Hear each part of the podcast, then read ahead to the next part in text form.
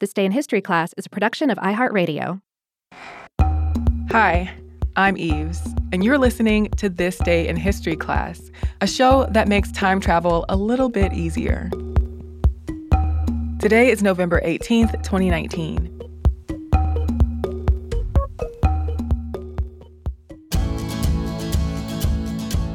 The day was November 18th, 1883.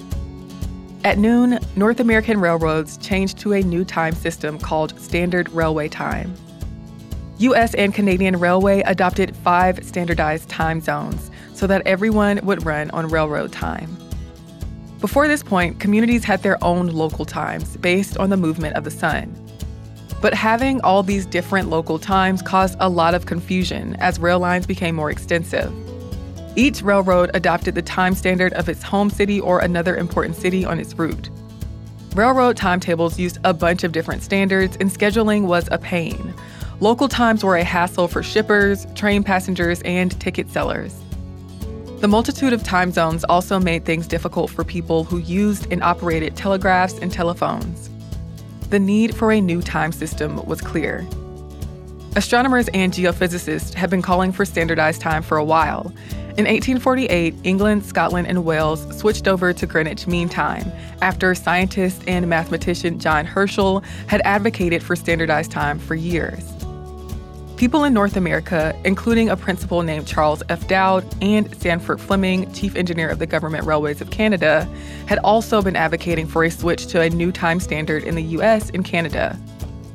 William F. Allen was secretary of the General Time Convention, which the railways formed to coordinate their schedules.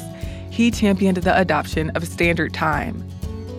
In October of 1883, the railroads agreed to adopt five time zones intercolonial time, Eastern time, Central time, Mountain time, and Pacific time. Intercolonial time is now known as Atlantic time in Eastern Canada. The time zones were based on mean sun time on the 75th, 90th, 105th, and 120th meridians west of Greenwich.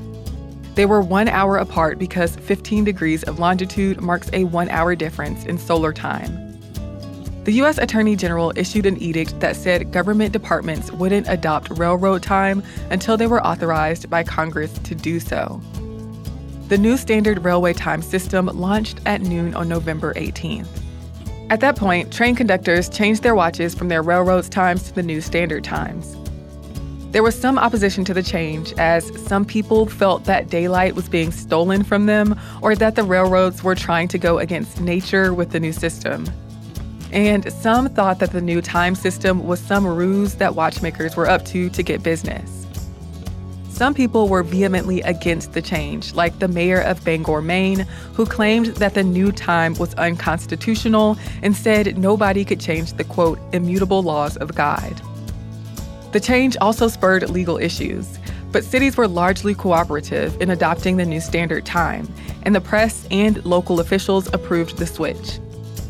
The new system made coordinating schedules much easier, and people began to organize their daily routines according to standard railway time. This system lasted for 35 years until Congress intervened and enacted Standard Time and Daylight Saving Time in 1918. Most of the world had adopted international time zones by the mid 1900s. I'm Eve Jeffcoat, and hopefully, you know a little more about history today than you did yesterday. Have a hard time staying present as you mindlessly scroll through social media? Lucky for you, we're stuck in the past. At TDIHC Podcast on Facebook, Instagram, and Twitter. Our email address is thisday at iheartmedia.com. I hope you liked this show. We'll be back tomorrow with another episode. For more podcasts from iHeartRadio, visit the iHeartRadio app, Apple Podcasts, or wherever you listen to your favorite shows.